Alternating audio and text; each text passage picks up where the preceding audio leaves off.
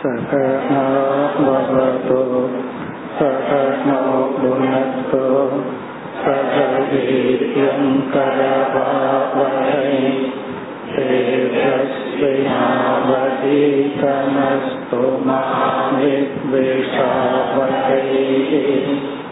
ஓம் சாந்தி சாந்தி சாந்தி. நாற்பத்தி ஐந்தாவது ஸ்லோகம். சர்வபூதேஷு யத் பஷ்யேத் பகவத் பாவமாத்மனஹ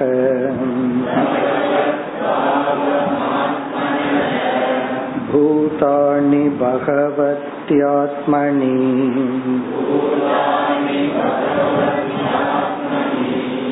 ஏஷ பாகவதோத்தமஹ.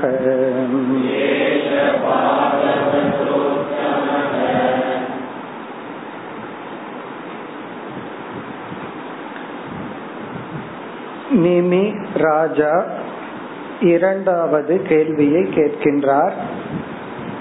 அதற்கு ஹரிஹி என்ற யோகியானவர் பதில் கூறுகின்றார். இரண்டாவது கேள்வி நாம் சென்ற வகுப்பில் அறிமுகப்படுத்தி பார்த்தோம். ஞானியினுடைய லட்சணம் என்ன? நம்ம ஏற்கனவே இந்த கேள்வி, இதற்கான பதில் கீதையில பிரசித்தம்.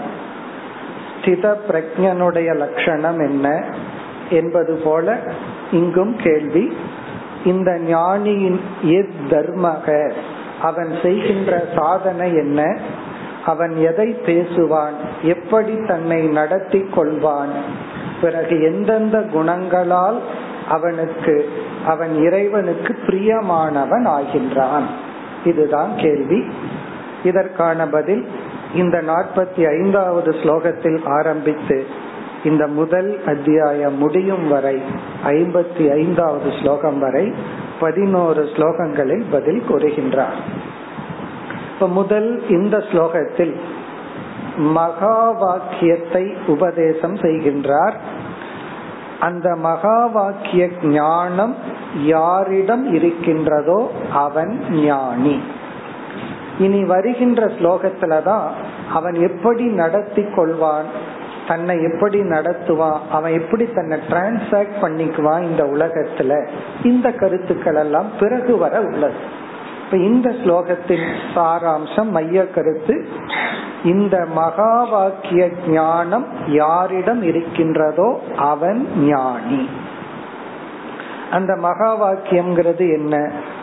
தன்னுடைய ஜீவனாகிய தன்னுடைய அல்லது அகம் என்ற சொல்லினுடைய உண்மையான பொருளும் அந்த சொல்லுக்கான சரியான தத்துவமும் இந்த பிரபஞ்சத்துக்கே காரணமான ஈஸ்வரனுடைய தத்துவமும் ஒன்று, வேறுபடுவதில்லை என்ற அத்தியந்த ஐக்கியத்தை உணர்ந்தவன் ஞானி. அந்த அத்தியந்த ஐக்கியத்தை காட்டும் வாக்கியம் மகா வாக்கியம். இந்த ஐக்கியம்னு சொன்னா போதும், அதை எதற்கு அத்தியந்த ஐக்கியம்னு சொல்ற? Absolute oneness. என்ன, சில சமயம் ஏகதேச ஐக்கியமும் நடக்கும். இப்ப ஏகதேச ஐக்கியம் அப்படின்னு சொன்னா, இப்போ ஒருத்தர்கிட்ட உங்களுடைய பெருவரல் அல்லது உள்ளதுக்குள்ளேயே சிறிய விரல், சுண்டு விரல்னு சொல்றோம், சின்ன விரல்னு சொல்றோம், அந்த விரலை தொட்டு இந்த விரல் நீங்களா இல்லையான்னு கேட்கணும். அவர் அந்த விரல் நான் தான் சொல்ற, உடனே கட் பண்ணிடுறோம்னு வச்சுக்கோமே. அந்த விரல் கீழே துண்டா விழுகுது. அதுக்கப்புறம் உடனே என்ன சொல்ற, என்னோட விரலை வெட்டிட்டேன்னு சொல்லுவார். அந்த விரல் இல்லாமையும் அவர் இருப்பார். அதுக்காக தலைய உதாரணமா எடுத்துக்கொள்ள கூடாது, அதுக்காக தான் சுண்டு விரல்னு சொல்லிட்டார். அப்ப அந்த விரல் போனாலும் இவர் தான் தனியா இருக்கார். ஏன்னா அது வந்து தன்னுடைய ஒரு அங்கம். அப்படி அல்லது தமிழ்நாடு இஸ் ஈக்வல் டு இந்தியான்னு சொல்லிடுறோம். இது கரெக்ட் தான், ஆனா திருப்பி சொல்ல முடியாது. இந்தியா தான் தமிழ்நாடுன்னு சொல்ல முடியாது. தமிழ்நாடு இந்தியாங்கிறது சரி, இந்தியா தான் தமிழ்நாடுன்னு சொல்ல முடியாது. ஏன்னா இந்தியாங்கிறது இரு தமிழ்நாட போல இருபத்தி ஒன்பது ஸ்டேட்டோட சேர்ந்தது தான். அப்படி இது ஏகதேச ஐக்கியம்னு சொல்றோம். ஏகதேச ஐக்கியம் இது அதுவும் ஒண்ணுதான், ஆனா அதுவும் இதுவும் ஒன்னல்ல. இப்ப நானும் சுண்டு விரலும் ஒண்ணுதான், ஆனா அந்த சுண்டு விரலே நான் அல்ல. தமிழ்நாடு இந்தியா தான், ஆனா இந்தியாவே தமிழ்நாடு அல்ல. அப்ப அத்தியந்த ஐக்கியம்னு என்ன சொல்லலாம்? சென்னையும் மெட்ராஸும் அப்படின்னு சொல்லலாம். Chennai equal to Madras, Madras equal to Chennai. காரணம் என்ன? அந்த காலகட்டத்தில் அது மெட்ராஸ்னு அழைக்கப்பட்டது, இப்பொழுது நம்ம சென்னைன்னு அழைக்கிறோம்.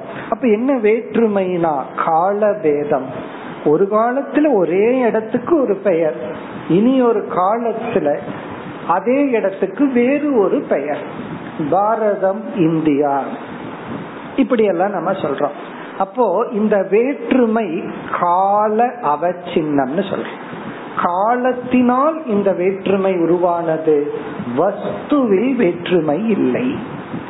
அதே போல எந்த ஒரு அழியாத தத்துவம் ஒரு உடலுக்கு ஆதாரமா பார்க்கிறோமோ அத ஆத்மான்னு சொல்றோம். எந்த ஒரு அழியாத தத்துவம் உலகத்துக்கே ஆதாரம்னு பார்க்கிறோமோ, இப்ப உலகத்தை பார்த்து ஆதாரம்னு பார்க்கிறோம், ஒரு உடலை பார்த்து ஆதாரம்னு பார்க்கிறோம், அது வந்து ஒன்றுதான். இப்ப வேறொரு உதாரணம் சொல்லணும்னா, எந்த ஒரு ஆகாசம் ஒரு மரத்துக்கு ஆதாரமா இருக்கோ, எந்த ஒரு ஆகாசம் அது போன்ற பெரிய பல மரங்களுக்கு ஆதாரமா வனம்னு சொல்றோமோ, வனத்துக்கு இடம் கொடுத்த ஆகாசமும் மரத்துக்கு இடம் கொடுத்த ஆகாசமும் அடிப்படையில் ஒன்றுதான். பிறகு என்ன வேற்றுமைனா, எல்லா மரத்தையும் சேர்த்தி வனம்னு சொல்றோம். இந்த ஃபாரஸ்டுக்கு இடம் கொடுத்த இடமும் ஒரு மரத்துக்கு இடம் கொடுத்த இடமும் ஒன்று. இதுதான் அத்தியந்த ஐக்கியம். இந்த அத்தியந்த ஐக்கியத்தை இந்த ஸ்லோகத்தில் குறிப்பிட்டு, இந்த ஞானம் இந்த விஷன் யாருக்கு இருக்கின்றதோ அவன்தான் ஞானி, அவன்தான் முக்தன் என்று இங்கு பதில் சொல்லப்படுகிறது. இப்பொழுது ஸ்லோகத்திற்குள் சென்றால், சர்வபூதேஷு யக பஷ்யேத் பகவத் பாவம் ஆத்மனக. ஆத்மனக என்றால் தன்னுடைய, பகவத் பாவம் என்றால் தன்னுடைய உண்மையான சொரூபத்தை, தன்னுடைய அகம். ஆத்மனகன அகமக நான் நான்கிற சொல்லினுடைய பகவத் பாவம் அதனுடைய ஈஸ்வர பிரம்மஸ்வரூபத்தை, தன்னுடைய பிரம்ம அம்சத்தை, பிரம்மஸ்வரூபத்தை. அப்படிங்கும் போது இங்க எல்லாம் விளங்குது. அப்ப தன்னிடத்துல பிரம்மஸ்வரூபம்னு ஒன்னு இருக்கு, அப்ரம்மஸ்வரூபம்னு ஒன்னு இருக்கு. அப்ரம்மஸ்வரூபம்னா அனாத்மஸ்வரூபம்ங்கிறது சரீரம், பிரம்மஸ்வரூபம்ங்கிறது அதற்கு ஆதாரமாக உள்ள தத்துவம். இந்த தன்னுடைய பிரம்மஸ்வரூபத்தை சர்வபூதேஷு யக பஷ்யேத், அதையே எல்லா ஜீவராசிகளிடம் யார் பார்க்கின்றானோ, யக பஷ்யேத்னா யார் பார்க்கின்றானோ, யார் அறிந்து கொள்கின்றானோ, தன்னிடத்தில் உள்ள பிரம்மஸ்வரூபத்தை, அதே பிரம்மஸ்வரூபம்தான் எல்லா ஜீவராசிகளிடத்தில் இருக்கின்றது என்று யார் பார்க்கின்றானோ. இந்த இடத்துல ஐக்கியம் வந்தாச்சு, தன்னுடைய பிரம்மஸ்வரூபம். அப்ப தானும் பிரம்மனும் ஒன்றுதான். இந்த ஆத்மனக பகவத் பாவம்ங்கும் போது இங்க ஐக்கியத்தை கொண்டு வந்தாச்சு. பிறகு என்ன பண்றார்? எல்லா ஜீவராசிகளிடத்தில் இங்க சர்வபூதேஷுங்கிற பன்மை புளூரல் வந்து அனைத்து அனாத்மாக்களுக்குள், இவன் தன்னுடைய ஒரு அனாத்மாக்குள் இருக்கிற பிரம்மத்தை அனைத்து அனாத்மாக்களுக்குள்ளும் அதே பிரம்மந்தான் இருக்கின்றது என்று பார்க்கின்றானோ. பிறகு அதே கருத்து தான் வேறு ஆங்கிள் திரும்ப சொல்லப்படுகிறது. பூதானி பகவதி ஆத்மனி, பகவதி ஆத்மனி இங்க ஐக்கியம் வந்தாச்சு. பகவானான பகவத் சொரூபமான தன்னிடத்தில் எல்லா ஜீவராசிகளையும் பார்க்கின்றானோ. இங்க பூதானினா எல்லா ஜீவராசிகளை தன்னிடத்தில் பார்க்கின்றானோ, எல்லா ஜீவராசிகளுக்குள் தன்னை பார்க்கின்றானோ, எல்லா ஜீவராசிகளை தன்னிடத்தில் பார்க்கின்றானோ. இதுதான் அத்தியந்த ஐக்கியம். அத இதுல பார்க்கிறது, இத அதுல பார்க்கிறது. திருப்பி போட்ட ஈக்குவலா வருது. இந்தியா ஈக்குவல் டு பாரதம், திருப்பி போட்ட பாரதம் ஈக்குவல் டு இந்தியா. அதான் அத்தியந்த ஐக்கியம். ஆனா தமிழ்நாடு ஈக்குவல் டு இந்தியாவை திருப்பி போட முடியாது. இந்தியா தான் தமிழ்நாடுன்னு சொல்லிட முடியாது. அது ஏகதேச ஐக்கியம். அப்படி இந்த இரண்டையும் முற்றிலும் ஐக்கியப்படுத்தி இந்த அறிவு யாருக்கு இருக்கின்றதோ, பூதானின எல்லா ஜீவராசிகளையும் பகவதி ஆத்மனி பகவத் சொரூபமான தன்னிடத்தில் பார்க்கின்றானோ. இங்க பகவதிங்கிற அட்ஜெக்டிவ் போடலினா தன்னிடத்துல பார்க்கிறான்னு மட்டும் சொன்னா அது சரி வராது. ஏன்னா அந்த பூதம் வேற, நான் வேற. ஆனா பகவத் சுரூபமான என்னிடத்தில் யார் பார்க்கின்றானோ, ஏஷக பாகவத உத்தமக, அவன் பக்தர்களுக்குள் உத்தமமான பக்தன், அவன்தான் மேலானவன், அவன்தான் பராபக்தன், குணாதீதன், ஸ்தித பிரஜன் அல்லது ஞானி அல்லது முக்தன். பாகவதம் புரூதன் சொன்னார். அவனுடைய நடத்தை, சிந்தனை, அவனுக்கான அடையாளங்கள் இதையெல்லாம் கேட்டார். இப்ப இவர் வந்து முதல் ஸ்லோகத்துல என்ன பதில் சொல்றார்? இந்த மகா வாக்கிய ஞானத்தை எவன் உடையவனோ அவன்தான் பாகவத உத்தமகன், அவன்தான் உத்தமமான பக்தன்.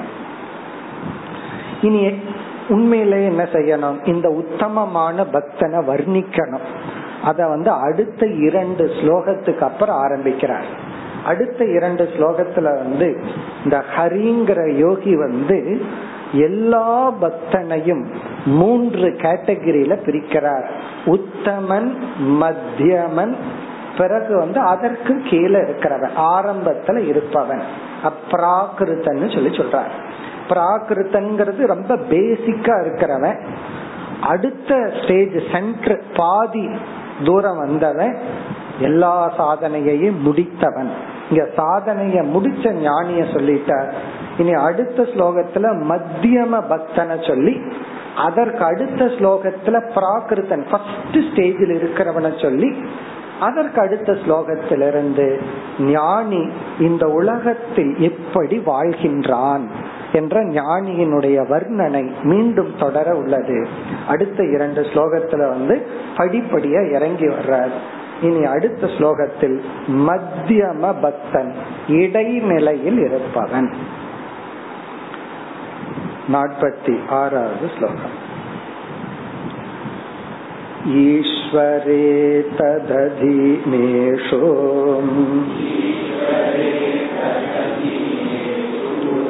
பாலிசேஷு த்விஷத்சு ச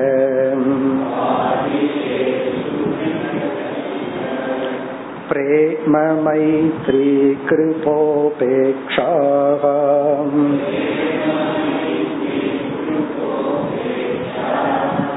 யக்கரோதி சமத்யமஹ.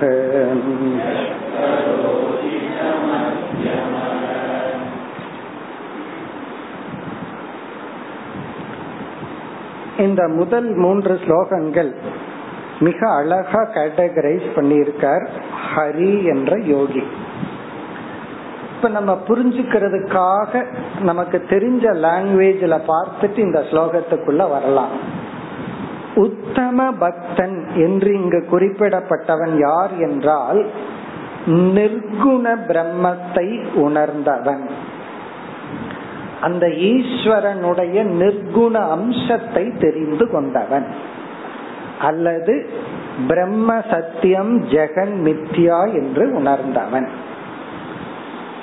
நிர்குண ஞானி, நிர்குண பக்தன் அல்லது நிர்குண சொரூபத்தை உணர்ந்து பிரம்மத்தினுடைய சத்தியத்துவத்தை உணர்ந்து ஜெகத்தினுடைய மித்யாத்துவத்தையும் உணர்ந்தவர்.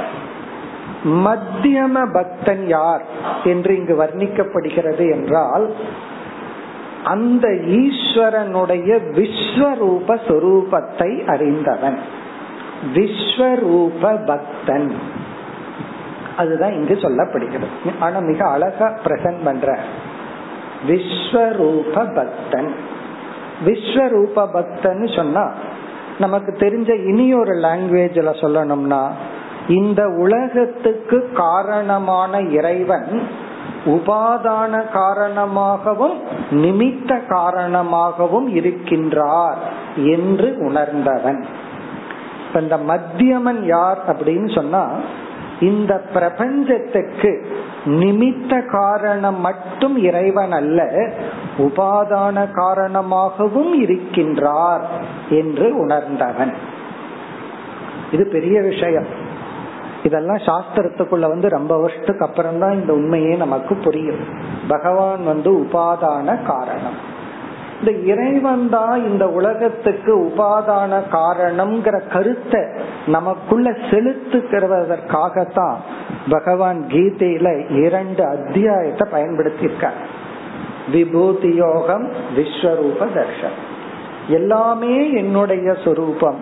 இந்த உலகத்துல எதெல்லாம் மேலோங்கி இருக்குதோ அதெல்லாம் அந்த இடத்துல எல்லாம் என்னை பார் அப்படின்னு பகவான் சொன்னார்.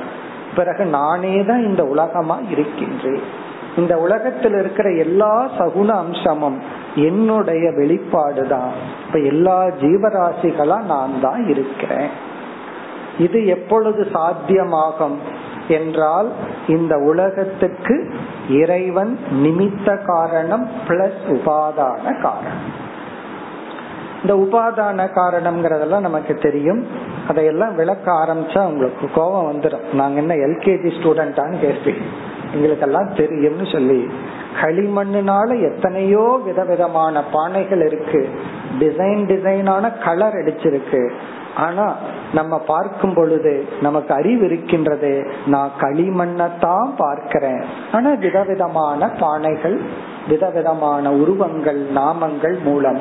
அதே போல உலகத்தை பார்க்கும் போது நான் ஈஸ்வரனைத்தான் பார்க்கிறேன், விதவிதமான நாம ரூபத்தில். காக்கை சிறகினிலேன்னு எல்லாம் பாடினார்ல, அப்படி வந்து கைய கையில தீய சுடும் பொழுதும் பகவானுடைய விதவிதமான உணர்வுகள், அது சுகமோ துக்கமோ, எல்லா இடத்திலையும் பகவானத்தான் பார்க்கிறேன். இது வந்து இடைப்பட்ட நிலை. இந்த இடைப்பட்ட நிலையில இவனால வந்து மற்ற உயிரினங்களை வெறுத்து பகவானிடம் பக்தி செலுத்த முடியாது.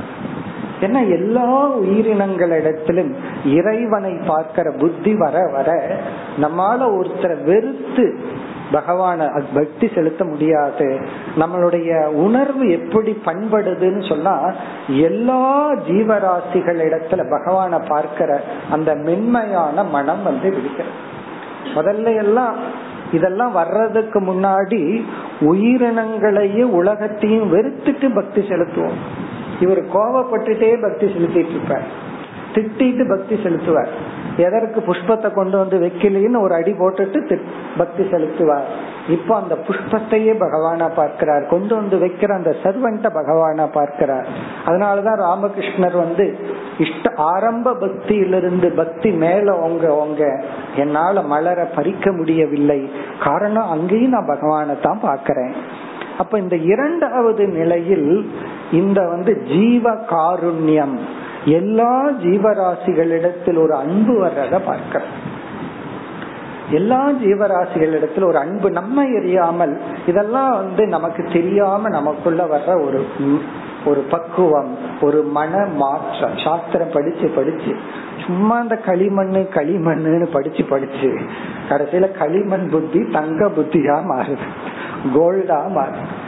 எவ்வளவு முறை களிமண்ணு பானை பானைன்னு படிச்சுட்டே இருப்போம். நம்ம எரியாமல் களிமண்ணை போல இருந்த புத்தி அப்படியே ஷைனிங் ஆகி உணர்வுகள் மாறுது. எல்லா ஜீவராசிகள் இடத்துல அப்படியே பகவானை பார்க்க ஆரம்பிக்கிறோம்.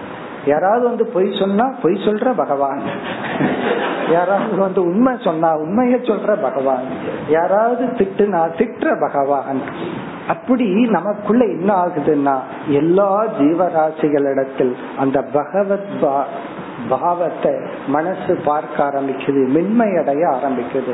நோய் வந்தா அதுவும் பகவான். அதனாலதான் மாரியாத்தான்னு சொல்லி அந்த காலத்துல வந்து இவன் இந்த சிக்கன் பாக்ஸ் சொல்றமே அம்மை, அதையெல்லாம் ஆத்தா வந்துட்டான்னு சொல்லுவாங்க. ஏதோ பகவான் வந்து உள்ள குடியிருந்த மாதிரி ஆத்தா வந்துட்டான்னு சொல்லுவாங்க. அப்படி எல்லாத்துலயும் நம்ம பகவானை பார்க்கிற புத்தி அது இடைநிலை. பிறகு கடைநிலை என்ன, அது அடுத்த ஸ்லோகத்துல சொல்றார். பிராகிருதகன்னு சொல்லி வெறும் கல்லிலேயோ சிலைகளை மட்டும் பகவானை பார்ப்போம். இஷ்ட தேவதா பக்தன், அவனுக்கு அந்த பெயர், அந்த உருவம், சில குணங்கள், அதுலதான் மற்ற உயிரினங்களை துன்புறுத்தி மற்ற உயிரினங்களை எல்லாம் பகவானிடமிருந்து பிரிச்சு இவன் தர்மத்தையும் பிரிச்சிருவான். தர்மத்தையும் பிரிச்சு பகவானிடம் மற்ற உயிரினங்களையும் பிரிச்சு ரொம்ப கிராஸ் மைண்ட். அதனாலதான் கோயிலுக்கு லஞ்சம் கொடுத்துட்டு போய் முன்னாடி நிற்பாங்க. காரணம் என்ன, அந்த இடத்துல தர்மம் வேறு பகவான் வேறு. எல்லாத்தையும் துன்புறுத்திட்டு பகவானிடம் பக்தி செலுத்துதல், அதை நம்ம அடுத்த ஸ்லோகத்துல பார்ப்போம். அப்போ பிராகிருத்தன்னு சொன்னா வெறும் ஒரு கல்லுல மட்டும் பகவானை பார்ப்பவன். பிறகு வந்து மற்ற உயிரினங்களிடத்தில் அன்பு செலுத்தாதவன், அன்பு இவனுக்குள்ள தோன்றல, அது வேற இது வேற அப்படின்னு பார்ப்பவன். ஆனா இவன் யார் அப்படின்னு சொன்னா, இவனுடைய அன்பு அப்படியே விஷாலமாயி பகவான் அப்படிங்கிறது யார்னா எல்லா ஜீவராசிகளிடத்திலும், அதாவது நமக்கு துணை புரிகின்ற, துணை புரியாத எல்லா கால்நடைகள், ஜீவராசிகள், மரம், செடி, கொடி அப்படின்னு அந்த உயிர் எங்கெங்கெல்லாம் இருக்கோ அந்த உயிரில் அந்த இறைவனை பார்க்கும் பாவனை யாருக்கு வருதோ அவன் மத்தியமாக. நம்ம டெக்னிக்கலா புரிஞ்சுக்கணும்னா ஈஸ்வரனை உபாதான காரணமாகவும் புரிந்து கொண்டவன். பிறகு முதல் சொன்னவன் யாருன்னா ஈஸ்வரனை விவர்த்த உபாதான காரணமாக புரிந்து கொண்டவன். இப்ப விவர்த்த உபாதான காரணம்ங்கிறது நிர்குண பிரம்மன், உபாதான காரணம்ங்கிறது சகுண பிரம்மன். பிறகு வெறும் நிமித்தமா மட்டும் புரிஞ்சிட்டவன் பிராகிருதன்.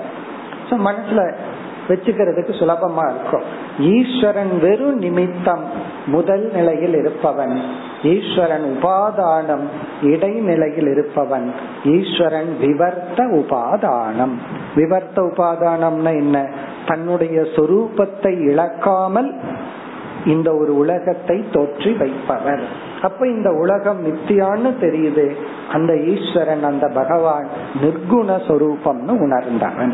இப்ப நிர்குண சொரூபத்தை பார்த்துட்டோம்.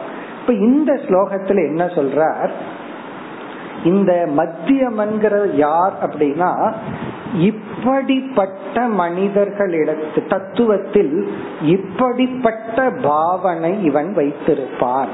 அதனாலதான் இது ஒரு அழகான ஸ்லோகம்னு பார்த்தோம். இப்படிப்பட்டவர்களிடத்தில் அவனுக்கு இப்படிப்பட்ட பாவனை அவனுக்கு இருக்கும், அவன் மத்தியமன். நீ எப்படிப்பட்டவர்களிடத்தில் எப்படிப்பட்ட ஃபீலிங்ஸ், உணர்வுகள், முதல் வரியில பார்த்தா ஈஸ்வரே தத் அதீனேஷு பாலிஷேஷு த்விஷத்சு ச. இதெல்லாம் எக்ஸாம்பிளுக்கு சொல்றார். நாலு தத்துவத்தை எடுத்துக்கொள்றார். ஈஸ்வரன் இடத்தில் இவனுக்கு என்ன உணர்வு இருக்கும், தத் அதீனேஷுனா அந்த ஈஸ்வர பக்தர்களிடம் இவனுக்கு என்ன உணர்வு இருக்கும். நால முதல் ஈஸ்வரன் இடத்தில், அந்த பகவான் இடத்துல இவனுக்குள் இருக்கிற ஃபீலிங், உணர்வு என்ன. தத் அதீனகன ஈஸ்வர அதீனக, ஈஸ்வர பக்தனிடம் இவனுக்கு என்ன உணர்வு இருக்கும், அவனை எப்படி இவன் ரிலேட் பண்றான். மூன்றாவது பாலிசேஷு. பாலிசேஷுன்னு சொன்னா அறியாமையில் இருப்பவர்கள், துயரப்பட்டு கொண்டிருப்பவர்கள், பரிதாபத்திற்குரியவர்கள், பாமர மக்கள். அதாவது பரிதாபத்திற்குரியவர்கள், அறியாமையில் இருப்பவர்கள், குழந்தை தனமாக இருப்பவர்கள். பாலிசேஷனா சைல்டிஷ் பீப்புள், குழந்தைத்தனமா இருக்கிறவங்க. அவங்க கிட்ட இவனுடைய உணர்வு எப்படி இருக்கும். நான்காவது த்விஷத்சு, தன்னை வெறுப்பவர்கள். நம்ம கண்டாவே சில பேர்த்துக்கு பிடிக்காது. ஏன் பிடிக்காதுன்னா அவங்களுக்கே அது தெரியும். அவங்களே சொல்லுவோம், உன்னை கண்டாவே ஏனோ பிடிக்க மாட்டேங்குது, கொஞ்சம் யோசிச்சு பாரு அப்படின்னா யோசிச்சா இன்னும் பிடிக்க மாட்டேங்குது, அதனால யோசிக்காத. நம்ம பார்த்தாவே சில பேர் சில நம்மளே சொல்றோம்ல, அவனை பார்த்தாவே எரிச்சலா வரும். அது போல துஷத்துனா நம்ம பார்த்தாவே சில பேருக்கு நம்ம பிடிக்காது. அது பகவத்கீதை புஸ்தகத்தோட பார்த்து இன்னும் பிடிக்காது. அப்படி சில பேர் இவர்கள் இடத்திலெல்லாம் இப்படிப்பட்ட பாவனை வைத்திருப்பவர்கள் மத்தியமாக. இனி இரண்டாவது வரியில அந்த பாவனைய சொல்றார். ஈஸ்வரே, ஈஸ்வரனிடத்தில் இவங்களுக்கு என்ன பாவனையா? முதல் சொல் இரண்டாவது வரியில் பிரேம. பிரேமனா பக்தி, அன்பு, பிரேம. ஏன்னா இரண்டாவது வரியில நாலு பாவனைய சொல்றார், நாலு உணர்வுகளை சொல்றார். அது முதல் வரியில சொன்ன நாலு பேர்த்தோட கனெக்ட் பண்ணணும் வரிசையா. ஈஸ்வரே பிரேம, அதாவது இந்த உலகத்துல இருந்த அத அது எனக்கு பிடிக்கும், இது எனக்கு பிடிக்கும், இவங்க மேல எனக்கு அன்பு, அதெல்லாம் பகவானிடத்துல ரீடைரக்ட் ஆயாச்சு. பிரேம தன்னுடைய அன்பெல்லாம் இறைவனிடத்தில் வைக்கப்படுகிறது. இப்ப ஈஸ்வரே பிரேம. இனி இரண்டாவது யாரு? பக்தன்.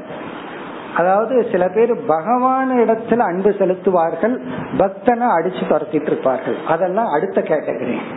பகவான வெறு பக்தனை வெறுக்கிறது, பகவான் இடத்துல அன்பு செலுத்துறது. இனி அடுத்த கேட்டகரி தத் அதீனேஷுனா ஈஸ்வர பக்தனிடம், பக்தர்களிடம் இவர்களுக்கு என்ன பாவனை?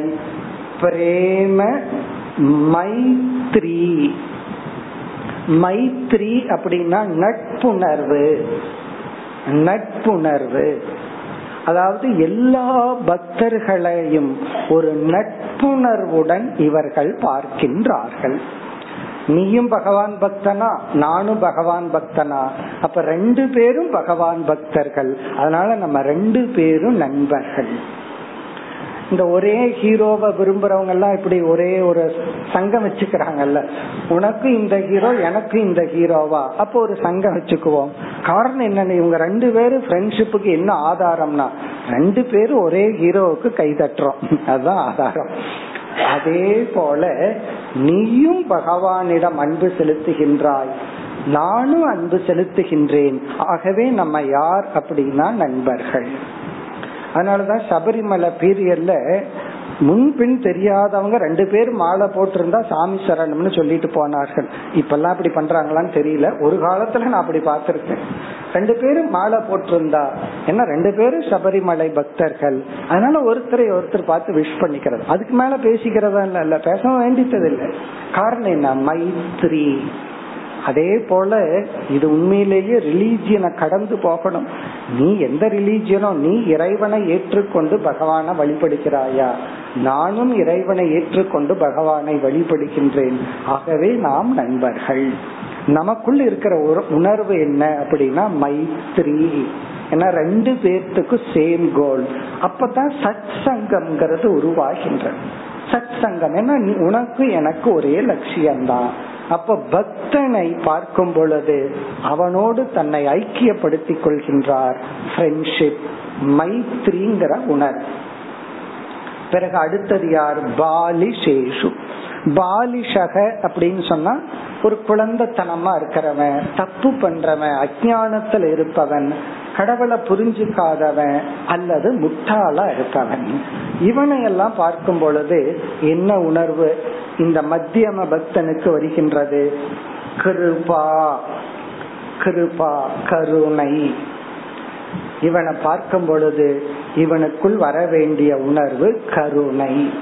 இப்ப பாலிஷக அப்படின்னு சொன்னா அதாவது முட்டாளா இருப்பவன், அஜ்ஞானியா இருப்பவன், தவறு செய்பவன். இவங்களெல்லாம் பார்த்தா நார்மலா கோபம் தானே வருது.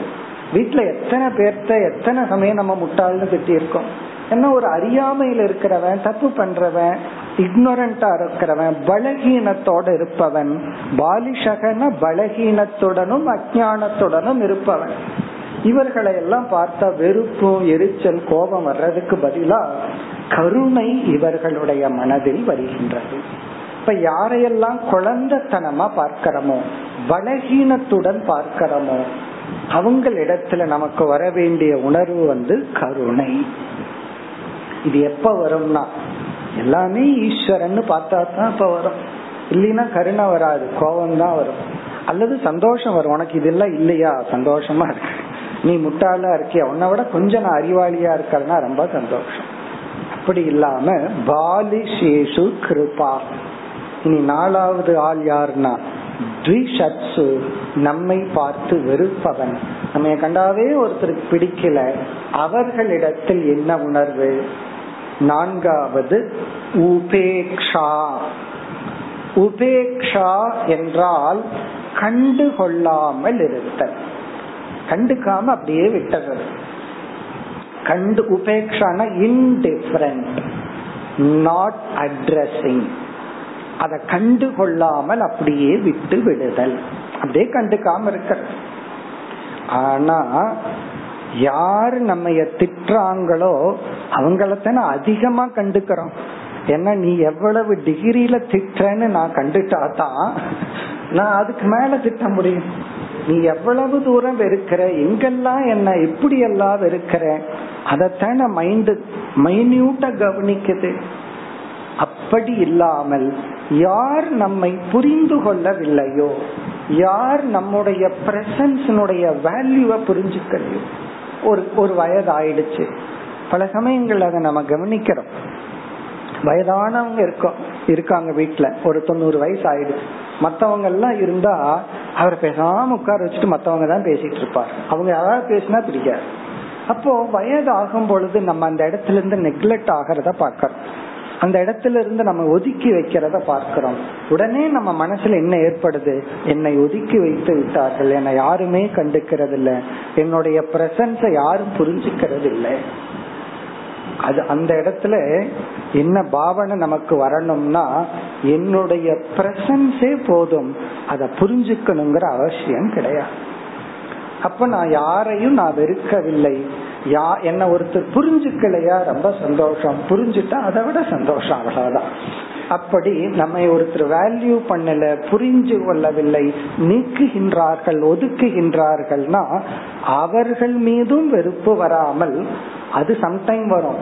பல சமயம் என்ன வரும்னா, நம்மீதே ஒரு இன்ஃபீரியாரிட்டி வந்து என்ன யாருமே வேல்யூ பண்ணலையே, நான் வேண்டாத்தவன் ஆயிட்டனே, சீக்கிரம் பகவான் எடுத்துக்க மாட்டாரா, தங்கிட்ட கூட்டிக்க மாட்டாரா, இந்த உலகத்திலேயே வேல்யூ இல்லாத என்ன பகவான் கூட்டி வச்சுக்கணுமா, அப்படி அப்படியெல்லாம் நமக்கு நினைக்க தோணுது. அதுதான் தவறான கருத்து. இந்த வேதாந்த சாஸ்திரம் என்ன பிரயோஜனத்தை கொடுக்கணும்னா, என்னுடைய என்னுடைய பிரசன்ஸை நீங்க புரிஞ்சுக்க வேண்டாம், ஐ ரெஸ்பெக்ட் மை பிரசன்ஸ், என்னுடைய பிரசன்ஸை நான் மதிக்கிறேன், உங்களுக்கு யாரும் புரிய வேண்டிய அவசியம் இல்லை. இப்ப யாராவது நம்மை நிராகரித்தால், யாராவது நம்முடைய மரியாதை நமக்கு மரியாதை கொடுக்கல, அது பரவாயில்ல, நம்மை வெறுத்தால், நம்முடைய பிரசன்ஸ்லயே இரிட்டேட் ஆனா உபேக்ஷா, அப்படியே கண்டுக்காம இருக்கணும். அப்படின்னு என்ன அர்த்தம், அவர்களுடைய வெறுப்பை நம் மனதிற்குள் வாங்கி கொள்ளாமல் இருத்தல், அதை நம்ம புரிஞ்சுக்கிறது. காரணம் என்ன, உனக்கு என்னுடைய பிரசன்ஸ் புரியல. ஏன்னா பகவான் நான் இன்னும் உயிரோடு இருக்கணும்னு முடிவு பண்ணிட்டார், இத்தனை டிசீஸோட இவ்வளவு ப்ராப்ளத்தோட நான் இருக்கணும்னு பகவான் முடிவு பண்ணி இன்னும் இந்த உடம்புக்குள்ள உயிரை வச்சுக்கும் போது நீ யார் என்ன ரிஜெக்ட் பண்றதுக்கு. ஈஸ்வரனே என்ன அக்செப்ட் பண்ணிட்ட பொழுது நீ யார் என்ன ரிஜெக்ட் பண்றதுக்கு. பகவான் வேண்டாம்னு முடிவு பண்ணும் போது ஒரு செகண்ட்ல என்ன அழகா கூட்டிட்டு போயிட போற, நீ யார் என்ன வேண்டாம்னு வெறுப்பதற்கு. அப்ப நீ என்னை வெறுத்தால் திரும்பி நான் உன்னை வெறுக்க வேண்டிய அவசியம் இல்லை. என்ன வெறுக்கிறது நீ அல்ல, உன்னுடைய மனதில் உள்ள அஞ்ஞானம், என்ன புரிஞ்சுக்காத ஒரு தன்மை. காரணம் என்ன, நீயும் அந்த ஈஸ்வர சொரூபந்தான், உன்னுடைய ஈஸ்வர சொரூபத்தை நீ புரிஞ்சுக்கல, அதனாலதான் எனக்குள் இருக்கிற ஈஸ்வர சொரூபத்தை நீ புரிந்து கொள்ளவில்லைன்னு சொல்லி இந்த உபாதான காரண ஞானத்தினால் இவன் தன்னை வெறுப்பவனுக்குள் இருக்கின்ற ஈஸ்வர பாவத்தை பார்த்து அதுக்காக அவனை போய் அன்பு செலுத்தணும்னு இங்க சொல்லவில்லை யோகி. யாரெல்லாம் இருக்கிறாங்களோ போய் அவங்க கிட்ட கொஞ்சிட்டு நல்லா சொல்லல, எச்சா அவங்களுக்கு கோபம் வந்துடும்.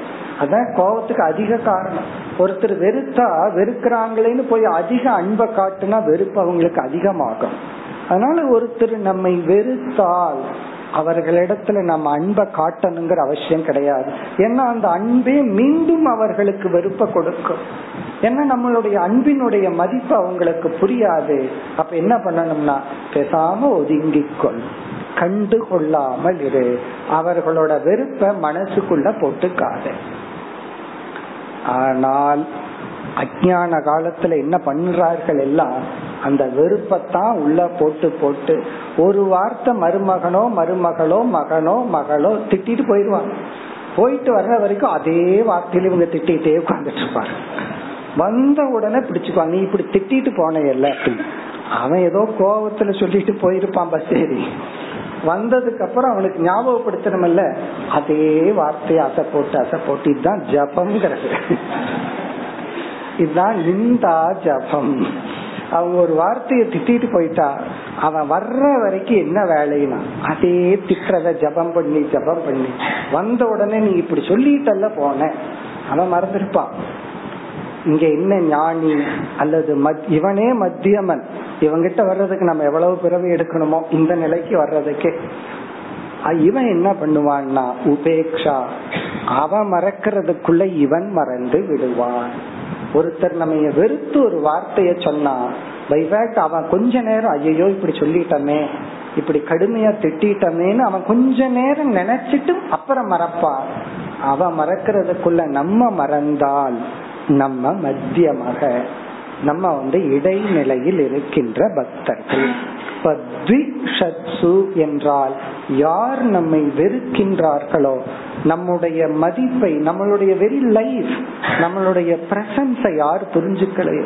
குறிப்பா வயது ஆக ஆக நம்ம வந்து உடல்ல நோய்கள் வரும். நம்மளால இந்த உலகத்துக்கு பெருசா கான்ட்ரிபியூட் பண்ண முடியாது. ஏன்னா நம்ம சர்வைவலே போராட்டத்தில் இருப்போம். அப்ப நம்ம மனசுல வந்து நம்மீதே ஒரு தாழ்வு மனப்பான்மை வரும். இதையும் விளக்க போற அடுத்த ரெண்டு மூணு ஸ்லோகத்துல இந்த சில கருத்து மீண்டும் வரப்போகுது. அப்பொழுது தன் மீதோ மற்றவர்கள் மீதோ வெறுப்பு வராமல் நம்ம மனசுல வர வேண்டிய பாவனை இன்டிஃபரன்ஸ், உதாசீனத்துவம், அதான் உபேக்ஷா. உதாசீனவத் ஆசீனகன்னு ஏற்கனவே பகவான் சொல்லியிருக்கார், உதாசீனனை போல் இருப்பான். அந்த உதாசீனத்துவங்கிற குணத்தை சம்பாதிக்கிறதுக்கு எவ்வளவு தவம் செய்தாலும் அது வர்த். அந்த உதாசீனத்துவங்கிற குணம் இதெல்லாம் சின்ன வயசுல நமக்கு நேச்சுரலா இருந்ததுதான். எத்தனை விஷயத்துல நம்ம உதாசீனா இருந்திருக்கிறோம். கடைசி காலத்துல இது வந்தா நல்லது. யாராவது திட்டும் போது அந்த உதாசீனங்கிற குணம் வந்தா நல்லா இருக்கு. நம்ம எத்தனை பேர் அப்படி சொல்லி திட்டி இருப்பார்கள், நம்ம எத்தனை பேர் நீ ரொம்ப இன்டிஃபரண்டா இருக்க, உதாசீனா இருக்கிற. இது எவ்வளவு ஒரு பெரிய குணம்.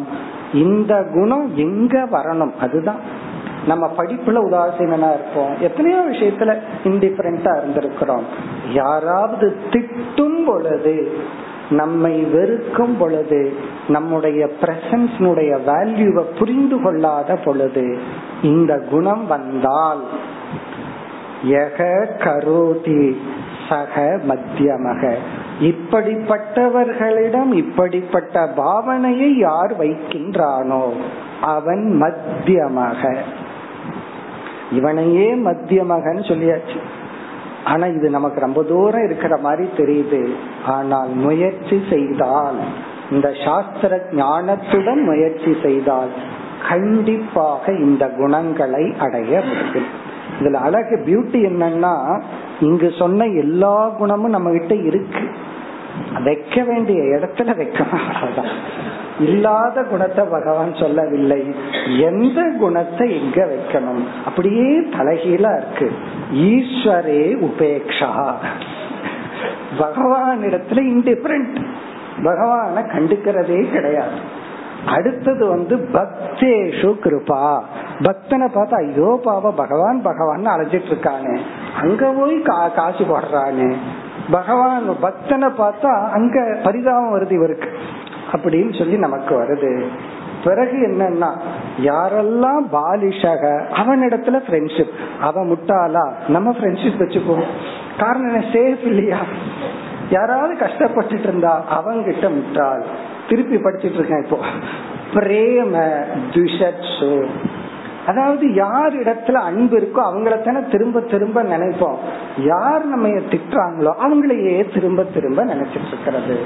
அப்போ யாரெல்லாம் வெறுக்கிறாங்களோ அவங்களையே நினைச்சிட்டு இருக்கிறது, யாரெல்லாம் முட்டாள்களா இருக்கிறாங்களோ அவங்களிடத்துல ஃப்ரெண்ட்ஷிப் வச்சுக்கிறது, அசத் சங்கத்தை வச்சுக்கிறது.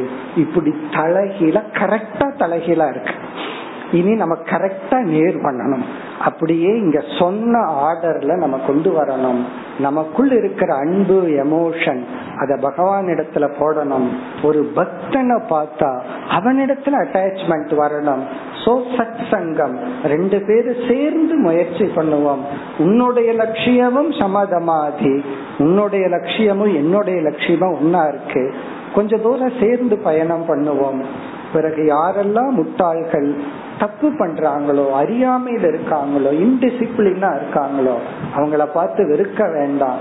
ஏன்னா நமக்கு அதுதான், ஒரு நமக்கு கீழே ஒருத்தன் வேலை செய்யறான், சர்வன்ட் இருக்கா, அவன் சரியா செய்யலினா உடனே கோபம் வந்துடுது.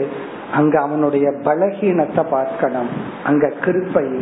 யாரெல்லாம் வெறுக்கிறார்களோ அவர்களிடத்தில் அன்பு செலுத்த வேண்டாம், அவர்களை போய் இடத்துல ஒட்ட வேண்டாம், கூட்டி வச்சுக்க வேண்டாம், விலகி செல்லுதல். அவங்க வார்த்தைய மனதிலிருந்து விலக்கி கொள்ளுதல், அவங்களுடைய ஜட்ஜ்மெண்ட மனதிலிருந்து விலக்கி கொள்ளுதல், உதாசீனதா. அப்போ அன்பு, நட்புணர்வு, கருணை, உதாசீனத்துவம், நான்கு உணர்வுகளை மேற்கொண்ட இந்த நான்கு இடத்தில் யார் வைக்கிறார்களோ, யக கரோதி சக மத்தியமக. இதெல்லாம் பார்க்கும்போது இந்த யோகிகள் வந்து எவ்வளவு சிந்தித்துள்ளார்கள், எவ்வளவு ஆத்ம ஞானத்தில் திறமைசாலிகள் அப்படிங்கிறது நமக்கு விளங்குகிறது. இனி அடுத்த ஸ்லோகத்தில் பிராகிருதக, மிக மிக கீழான நிலையில் இருக்கின்ற பக்தன், நாற்பத்தி ஏழாவது ஸ்லோகம். அர்ச்சயாமேவ ஹரயே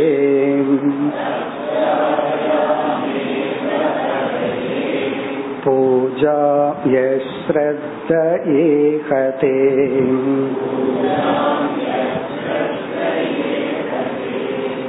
ந தத் பக்தேஷு சான்யேஷு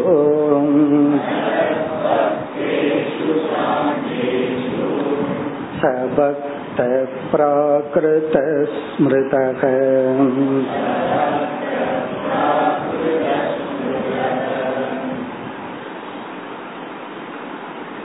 பிராகிருதக பக்தக, பிராகிருத பக்தக சக ஸ்மிருத. பிராகிருதகன்னா எலிமெண்டரி ஸ்டேஜ், மிக மிக ஆரம்ப நிலையில் இருக்கின்ற பக்தன். இன்னும் வந்து ஃபர்ஸ்ட் ஸ்டாண்டர்டுக்கு கூட போகல. இப்பெல்லாம் குழந்தைங்க அப்படித்தான, ஃபர்ஸ்ட் ஸ்டாண்டர்டுக்கு போறதுக்கு முன்னாடியே பல வருஷம் ஸ்கூலுக்கு போக வேண்டியது இருக்கு, பேபி கிளாஸ்ல இருந்து. அப்படி பிராகிருத்தகன்னா மிக மிக ஆரம்ப நிலையில் இருப்பவன் யார்? மிக அழகா சொல்றார், அர்ச்சாயாம் ஏவ ஹரயே பூஜாம் யஹ ஸ்ரத்தயா ஈஹதே. அர்ச்சாயாம் என்றால் இறைவனுடைய உருவம், ஹரயே இறைவனுக்கு, இறைவனை வழிபட ஒரு உருவத்தை நாம் கிரியேட் பண்ணி வச்சிருக்கோம், உருவாக்கி உள்ளோம். அதனால்தான் இறைவனை வழிபடுகின்றான். ஸ்ரத்தையா அங்க ஒரு நம்பிக்கையுடன், ஸ்ரத்தையுடன், அன்புடன். பூஜாம் ஈகதேன கரோதி செய்கின்றான், பூஜையை செய்கின்றான். அர்ச்சாயாம் சொன்னா இங்க அர்ச்சான்னு சொன்னா நாம ரூபம். சில இடங்கள்ல பகவானுக்கு உருவம் இருக்காது, பெயர் இருக்கும். அந்த பெயரும் ஒரு விதமான உருவம்தான், அதான் நாம. சில இடங்கள்ல பகவானுக்கு ஒரு உருவம் இருக்கும், அந்த உருவம் வந்து அருவமா இருக்கலாம், உருவமா இருக்கலாம், அருவுருவமா இருக்கலாம், இப்படி வேணாலும் இருக்கலாம். அது சிவலிங்கமா இருக்கலாம், அல்லது வந்து இவன் ஆகாசமா இருக்கலாம். அல்லது வந்து ஒரு கிருஷ்ணன் தட்சிணாமூர்த்தின் ஒரு ஃபார்ம் உருவமா இருக்கலாம். அப்படி அர்ச்சாயாம் ஏவ ஹரையே, அந்த இறைவனை, ஹரினா இந்த இடத்துல இறை, அந்த ஹரிக்கு இறைவனுக்கு பூஜை செய்கின்றான், வழிபடுகின்றான், ஸ்ரத்தையா ஆனால் நம்பிக்கையுடன். நம்பிக்கையுடன் ஒரு ஒரு பெயர், ஒரு உருவம், ஒரு இஷ்ட தேவதை, அதில் இறைவனை வழிபடுகின்றானோ, அதுக்கான ஸ்தோத்திரங்களை எல்லாம் சொல்லி அதுக்கான நியமங்களை எல்லாம் கற்றுக்கொண்டு பூஜை பண்றது, அல்லது கோயிலுக்கு போறது, யாத்திரைகள் சென்று விதவிதமான கோயிலுக்கு போய் விதவிதமான உருவங்களை, நாமங்களை, குணங்களை கொண்ட பகவானை வழிபடுதல்.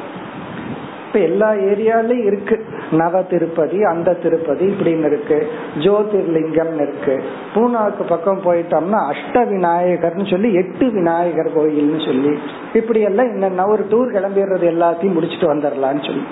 இதெல்லாம் என்னன்னா அந்த இறைவனை ஒரு தேசத்துல சில குணங்களுடன், சில உருவத்தில் ஸ்ரத்தையுடன் பூஜை செய்தல். ஆனால் இது தப்புன்னு சொல்லல.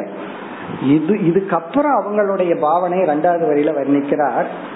ந தத் பக்தேஷு, அவர் அந்த பகவானுடைய மற்ற பக்தர்களை இவர்கள் விரும்ப மாட்டார்கள், அவர்களிடத்தில் எந்த அன்பும் பக்தியும் இருக்காது. இவங்கதான், மற்ற பக்தனை பார்க்கவே மாட்டான். அன்யேஷு மற்ற ஜீவராசிகளிடத்தில், மற்ற மனிதர்களிடத்தில் எந்த விதமான அன்பும் இருக்காது. இவங்க அன்பு, பக்தி, ஸ்ரத்தை எல்லாம் பகவான் அந்த உருவத்துலதான் இருக்கு, அந்த ஜடமான கல்லுல தான் இருக்கு, அல்லது நாமத்துல இருக்கும். மற்ற பக்தர்களிடத்திலும், மற்ற மனிதர்களிடத்திலும், மற்ற உயிரினங்களிடத்திலும் எந்த விதத்திலும் இவர்களுக்குள் பிரேம, அன்பு என்பதே இருக்காது. அதுதான் இங்க சக பக்தக பிராகிருதக ஸ்மிருத. அப்படின்னா என்ன அர்த்தம் அப்படின்னா, இவர்கள் வந்து இறைவனையும் மற்ற உயிரினங்களையும் பிரித்து வைத்து விட்டார்கள். மற்ற உயிரினங்கள் வேற, கடவுள் வேற. அந்த கடவுள் வந்து வெறும் நிமித்த காரணம். இவங்களுக்கு அந்த உபாதான காரணம்ங்கிற ஞானம் கிடையாது. நிமித்த காரணம்னு தெரியாது இவங்களுக்கு. என்ன நிமித்தமா தெரியும்னா, தப்பு பண்ணிட்டா கண்ணை குத்திடுவார், அதுதான் நிமித்தம். நம்ம ஏதாவது தப்பு பண்ணிட்டா பகவான் தண்டிச்சிருவார், இது ஒரு நிமித்தம். இது உண்மைதான், கர்ம பல தாத்தா. பிறகு பகவான வழிபட்டா ஐஸ்வர்யத்தை கொடுப்பார், பகவான வழிபட்டா எனக்கு சுகத்தை கொடுப்பார், பொருளை கொடுப்பார், இன்பத்தை கொடுப்பார். அப்ப பகவான் வந்து நிமித்தம் எதற்குனா, இவனை பொறுத்த வரைக்கும் உலகம் எல்லாம் கிடையாது, தான் தான் உலகம். தன்னுடைய அனாத்மாவான உலகமும் உடலும், துக்கம் போகணும், சுகம் வரணும், அதுதான் உலகம். தன்னுடைய உலகத்துக்கு இறைவனுக்கு இன்பத்தை கொடுக்கவும் துன்பத்தை நீக்கவும் வல்லவர். இதுதான் அவன். இப்படி எல்லாம் யோசிச்சிருக்க மாட்டான். இந்த எண்ணத்துல, இந்த உணர்வுல தான் அவன் வாழ்ந்து கொண்டு இருப்பான். மற்றவங்களை எல்லாம் பிரிச்சு வச்சிருவான். மற்றவங்களை எல்லாம் பிரிச்சு வச்சு கொஞ்சம் யோசிச்சு பார்த்தா, ஒருத்த மேல கேஸ் பொய்யா போட்டுட்டு பகவான் கிட்ட போய் பகவான் எனக்கே வெற்றி கொடுக்கணும்னு சொன்னா, இப்ப பகவானை பத்தி நான் என்ன புரிஞ்சு வச்சிருக்காங்க, இவனே பொய்யா போட்டிருக்கா, இவனுக்கே தெரியுது அநியாயமா கேஸ் போட்டிருக்கான்னு சொல்லி, நமக்கு சொந்தம் இல்லாதத அபகரிக்க பாக்கிறோம்னு தெரியுது, இவன் பூஜை எல்லாம் பண்றான் கேஸ் ஜெயிக்கணும்னு சொல்லி. அப்படின்னா என்ன அர்த்தம்? அப்ப பகவானை இவன் எப்படி புரிஞ்சு வச்சிருக்கான், புரிஞ்சே வச்சுக்கலன்னு அர்த்தம். யோசிச்சாதான புரிஞ்சு வச்சுக்கிறது. அப்ப பகவானை பொறுத்த வரைக்கும் நம்ம இத செஞ்சா இத கொடுப்பார், என்ன கொடுப்பார், இன்பத்தை கொடுப்பார், துன்பத்தை நீக்குவார். மற்ற உயிரினங்களை பற்றி கவலை கிடையாது. இப்ப மற்றவங்களை துன்புறுத்தி அதாவது பக்திங்கிற பேர்ல, ஆச்சாரம்ங்கிற பேர்ல, மற்றவங்களை ஒரு பக்தன்கிற பேர்ல, ஜாதிங்கிற பேர்ல, மற்றவங்க மதம்ங்கிற பேர்ல மற்றவங்களை துன்புறுத்தி தான் மட்டும் ஒரு பக்தனா இருந்தா ஏதோ பக்தான் இவர் இவர் இடத்துல குளிர்ந்து விடுவார் அப்படிங்கிற ஒரு நம்பிக்கையில மிக மிக ஆரம்ப நிலையில் இருப்பவன். அதனாலதான் பகவத்கீதையில அசுர சம்பத்தை பற்றி பகவான் வர்ணித்து கொண்டு வரும் பொழுது, அதாவது வந்து இறை நம்பிக்கை இல்லாதது ஒரு அசுர குணம்னு சொல்ற. இந்த உலகத்துக்கு ஈஸ்வரனே வேண்டாம், அது ஒரு அசுர குணம், அது ஒரு விஷயத்துல. ஆனால் இறைவனை ஏற்றுக்கொள்பவர்களும் கூட தம்பத்துக்காக யாகம் பண்ணுவேன் அப்படின்னு சொல்லி அவர்கள் இந்தந்த பாவனையில செஞ்சா அவர்களும் அசுர குணம்னு சொல்றாங்க. இப்ப இறைவனை ஏற்றுக்கொண்டு விட்டால் மட்டும் அவர்கள் தெய்வீக குணத்தை உடையவர்கள் அர்த்தம் அல்ல. இறைவனை ஏற்றுக்கொண்டவர்களும் மற்றவர்களுடைய அழிவுக்காக பூஜை பண்றது, தன்னுடைய சுகத்துக்காக மட்டும் பூஜை பண்ணுனா அவர்களும் அசுர குணம்னு சொல்றார். அதனால நாஸ்திகம் ஆஸ்திகம்னு பிரிச்சு ஆஸ்திகத்துக்குள்ளேயே அசுர குணம் தெய்வீக குணம், சாத்விகம் தாமசம்னு பகவான் பிரிக்கிறார். அப்படி இந்த இடத்துல வந்து நம்ம எப்படி புரிஞ்சுக்கணும்னா, இவன் வந்து கடவுள்ங்கிற விஷயத்துல தெய்வீக குணம் தான், அதுல தப்பு கிடையாது. ஆனால் இவனுடைய பக்தி, இவனுடைய பாவனை எல்லாம் சுயநலமாக பர அனிஷ்டமாக இருக்கும். இதை பார்க்கின்ற சிலர், அதாவது கடவுள்ங்கிற பேர்ல இவன் வந்து மற்றவங்களை துன்புறுத்துறான் அப்படிங்கறத பார்த்து உடனே என்ன முடிவு செய்கிறார்கள், கடவுளை மற மனிதனை நினை இப்படிங்கிற தத்துவம் அல்ல. கடவுளை ஏன்னா கடவுளுங்கிற பேர்ல என்ன பண்றான், இவன் மற்ற மனிதனை துன்புறுத்துகின்றான். காரணம் என்னன்னா இவன் ஆரம்பத்தில் இருப்பவன். அதனால கடவுளை விட்டுட்டு அப்புறம் எங்க போவான், அடுத்த ஸ்டேஜுக்கு போக முடியாது. அடுத்த ஸ்டேஜுக்கு போனாதான் வெறுப்பவனையும் இவன் மன்னிக்க முடியும், எல்லாத்தையும் மன்னிக்க முடியும்னா அந்த பகவான எல்லாத்துக்கும் காமனா ஒண்ணு கொண்டு வரும். இப்ப ரெண்டு பேர் சண்டை போட்டுட்டு இருக்காங்க இங்க தமிழ்நாட்டுல, காஷ்மீர்ல போய் நீ தமிழான்னு சொன்னா சேர்ந்துக்கிறான். காரணம் என்ன, இப்போ நம்ம ரெண்டு பேரும் ஒரே, நம்ம ரெண்டு பேர்த்துக்கு காமன் லிங்க் இருக்குன்னு ஒத்துக்கிறோம். அப்படி இந்த உலகத்தையே காமன் லிங்க் பண்ணணும்னா ஈஸ்வரன், ஏன்னா மொழி வேறு நாடு வேறு எல்லாமே வேறு தானே, எல்லாமே நம்ம ஈஸ்வரனால் படைக்கப்பட்டவர்கள் என்பது ஒரு காமன் லிங்க் கிடைக்குது. இப்ப இப்படிப்பட்டவர்கள் தெய்வீக குணத்திலையும் இருக்கலாம் அசுர குணத்திலையும் இருக்கலாம். அதனாலதான் தத் பக்தேஷு, இந்த பக்தர்கள் மற்ற பக்தர்களை இவர்கள் கண்டுகொள்வதில்லை. அதனாலதான் இவங்களுக்குள்ள வெறுப்பு, கோபம், பொறாமை எல்லாம் வரும். அதனால இறைவனை நம்பிட்டா மட்டும் நம்ம வந்து அவர்களை நம்ப முடியாது. சில பேர் வந்து ஒருத்தனை ஏமாத்தணும்னா தான் கொஞ்சம் பட்டை எக்ஸ்ட்ரா போடுவான், திக்கா போடும். காரணம் என்ன அப்படின்னு சொன்னா, இது அவனுக்கு ஒரு பிசினஸ், இது அவனுக்கு ஒரு ஒரு தொழில். அதனால நம்ம வந்து எப்படி கவனமா இருக்கணும்னா, பகவானை நம்புறதுனால மட்டும் அவன அந்த நம்பிக்கை அவங்கிட்ட இருக்குன்னு சொல்ல முடியாது. ஒருத்தனை நம்பலான்னு சொல்ல முடியாது, உடனே எக்ஸ்ட்ரீமுக்கு போகணும் போயிடக்கூடாது. அப்ப பகவான நம்பாதவன நம்பலாமான்னா நம்பறவனே இந்த கேதினா இனி அடுத்தது என்ன கேதியாகும். அதனால என்ன தத் பக்தேஷு, அந்த பக்தனிடம் எந்த உணர்வும் அற்றவனாக இருப்பான். ந அந்நேஷு, மற்ற உயிரினங்களிடத்திலும் இவனுக்கு எந்த அன்பும் எந்த மரியாதையும் எந்த ரெஸ்பெக்ட் இருக்காது. அதன் விளைவாகத்தான் வெறுப்பு, பொறாமை, கோபம், எரிச்சல் இது எல்லாமே வரும். இதுக்கெல்லாம் என்ன காரணம்னா பகவானை மனிதர்களை நாம் பிரித்து விட்டோம். இப்ப அதுதான் இங்க சொல்ற ந தத் பக்தேஷு அந்நேஷு பிராகிருதக பக்தக ஸ்மிருதக. இங்க பிராகிருதகங்கிற வார்த்தைக்கு என்ன பொருள்னா பிரகிருதி ஜென்ய கர்ம. பிரகிருத்தினா அவனுடைய சுபாவம், அந்த பிரகிருத்தியிலிருந்து இவன் செயல்படுகின்றான். சாஸ்திரிய அனுபவத்தை உடையவன் தன்னுடைய இயற்கையில இத செய்யணும்னு தோணுது, சாஸ்திரம் இப்படி செய்யக்கூடாதுன்னு தோணுது. அப்ப சாஸ்திரத்தை எடுத்துட்டு செயல்படுபவன் பிராகிருத்தன் அல்ல. பிராகிருத்தன்னா அவனுக்கு என்ன தோணுதோ அதுதான் தர்மம். ஆனால் இங்க சாஸ்திரத்தின் வழியா செயல்படணும். இது இப்படி தோணுதா, இப்படி செஞ்சா அவங்க ஹர்ட் ஆவாங்க, செய்யக்கூடாது. இது சாஸ்திரம் அனுமதிக்கவில்லை. இது நிஷித்த கர்ம, நிஷித்த பாவனை அப்படின்னு சாஸ்திரத்தை ஒரு ஃபில்டரா வச்சுட்டு செயல்படுபவன் அவன் தான் சம்ஸ்கிருத புருஷக. இப்ப சம் பிராகிருத்தக ஆப்போசிட் வந்து சம்ஸ்கிருதக. சாஸ்திரேன சம்ஸ்கிருதக, குறிப்பா தர்ம சாஸ்திரேன சம்ஸ்கிருதக புருஷக. தர்மங்கிற சாஸ்திரத்தினால தூய்மையானவன் இவன் வந்து தன்னுடைய சுபாவத்திலிருந்து செயல்படுபவன். இப்படி முதல் மூன்று ஸ்லோகங்களில் உத்தம பக்தன், உத்தமன், மத்தியமன், இடைப்பட்ட, பிறகு கீழானவன் சொல்லிட்டார்.